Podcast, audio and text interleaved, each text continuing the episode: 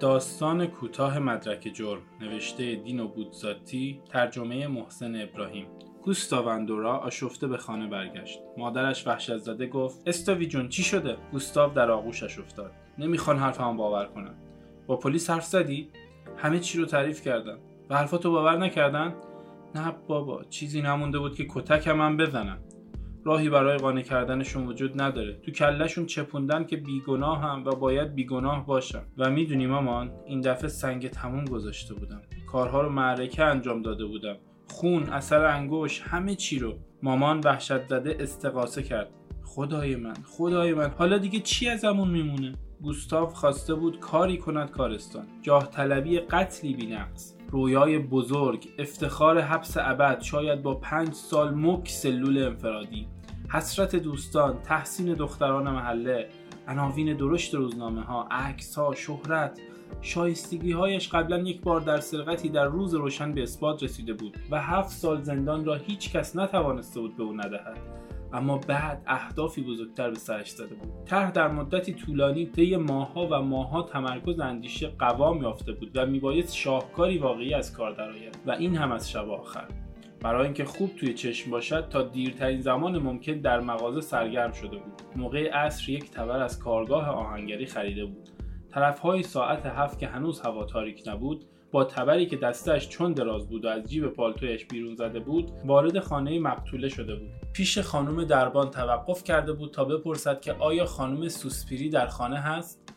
و چون خانم دربان با حواس پرتی به او جواب مثبت داده بود عمدن خواسته بود پافشاری کند تا بداند واقعا نکند مستجر مذکور بیرون رفته باشد. تا اینکه خوب مطمئن شد که خانم دربان حتی بعد از ده سال هم او را به یاد خواهد آورد و خواهد توانست او را بین هزار نفر شناسایی کند. همینطور پله ها را در نهایت آهستگی به نحوی که بتواند با کسانی برخورد کند بالا رفت. سه نفر بودند و هر بار به قصد اینکه آنان در روشنای آتش خوب بتوانند صورتش را ببینند اقدام به روشن کردن یک سیگار کرد. به طبقه پنجم که رسید زنگ خانم سوسپیری را طولانی به صدا درآورد و به محض اینکه پیرزن نزولخوار آمد و در را برایش باز کرد داد و هوار کنان به طوری که در تمام مجتمع صدای او را بشنوند وارد شد. بعد وقتی کاسه ای سر پیرزن با ضربه متلاشی شد با آرامش تمام اقدام به مدرک سازی ورودش کرد. قبل از هر چیز اثر پراکنده انگشت در هر گوشه و کنار. بعد به طور ماهرانه رد آشکار کفش های آلودهش به خون. سپس بلیت تراموایی را که یک ساعت پیش سوار شده بود روی زمین انداخت. تراموایی که در آن فرصت یافته بود تا مدت مدیدی با بلیت فروش یک شاهد جرم به درد بخور دیگر درباره موضوع گرانی زندگی مشغول صحبت شود. بلافاصله به فکرش رسیده بود که امضایش را با انگشت خونالود روی آینه بگذارد. اما ترسید افراد کند و به این طریق باعث شک شود. بالاخره قنیمت قابل توجهی از اشیا طلا و نقره را که زن نزولخوار در گرو داشت و می توانست مدارکی قطعی باشند جمع کرد. سرانجام با به هم کوبیدن در خارج شد و با عجله با چنان سر و صدایی که توجه را جلب کند از پلکان پایین رفت. دوباره موقع رد شدن از جلوی زن دربان با به پس و پیش رفتن لگت زدن و عمدن به هم زدن در شیشهای برای اینکه زن دربان متوجه شود وانمود به هیجانی اغراقآمیز کرد. مرد پس از این کار با دست راست علامتی زمینی برای عذرخواهی تکان داد و با دست دیگر لبه کلاه را مثل کسی که دوست ندارد شناخته شود پایین کشید. فکر می‌کرد به این طریق همه چیز را به مناسب ترین وجه انجام داده است تا سوء زنها را بر خود متمرکز کند و خلاصه مدرک جرمی حسابی برای خود دست و پا کرده باشد. توهم تا ده روز سرکله پلیس پیدا نشد. بعد بیتابی چیره شد. گوستاو دیگر تاب نیاورد و تصمیم گرفت خودش اعلام حضور کند. اما در اداره پلیس محیطی خسمانه یافت. ناباوری و بیحرمتی. رئیس پلیس دکتر پورفیریو شخصا به او گفت بیشتر از اینا می‌خواد جوونک یه بار با اون سرقت معروفت به هممون کلک زدی. اما دیگه این دفعه گول نمی‌خوریم و فکر می‌کنی چی هستی؟ با پلیسای خنگ طرفی آثار انگشت همه همسایه‌ها که برای کشف قد داخل شده بودند به امید اینکه مجرم شناخته شوند به لمس کردن دستگیره ها وسایل اشیای تزئینی و همینطور دسته تبر جنایت شتافته بودند. جاپاهای خونالود آمد و شد غریبه ها که وارد آپارتمان کوچک شده بودند اثری بر جای نگذاشته بود. بلیت تراموا اما تراموا را مقتولم کم و بیش در همان ساعت سوار شده بود.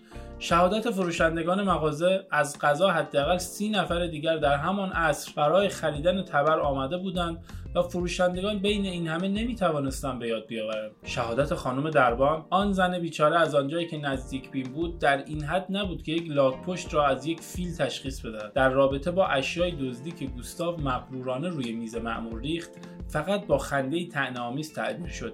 چرا که آن خرت را می‌شد از هر دست فروشی خرید. بعد نامردی شاهدها هیچ کس در خانه جنایت نپذیرفت که در راه پله در فلان ساعت به آدمی چنین و چنان برخورد کرده است. به هیچ یک از مشتریان پیرزن برای مطالبه گروه ها مراجعه نکردند.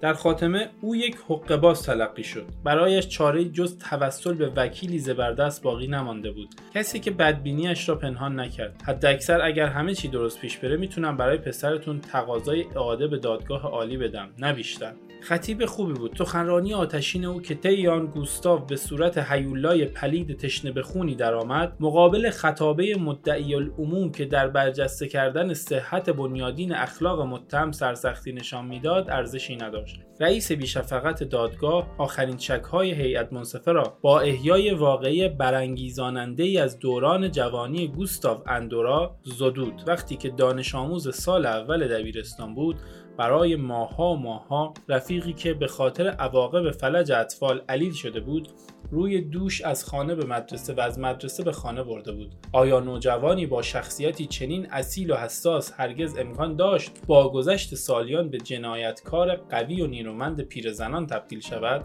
جواب متفق القول هیئت منصفه نبود و آن بیچاره در حالی که چهره خود را در برابر برق دوربین عکاسان پنهان می‌کرد از دادگاه عالی به سمت آزادی تاریک و شرماور خارج شد. برای ارتباط با ما آیدی صوفی underline کاپل را در اینستاگرام جستجو کنید.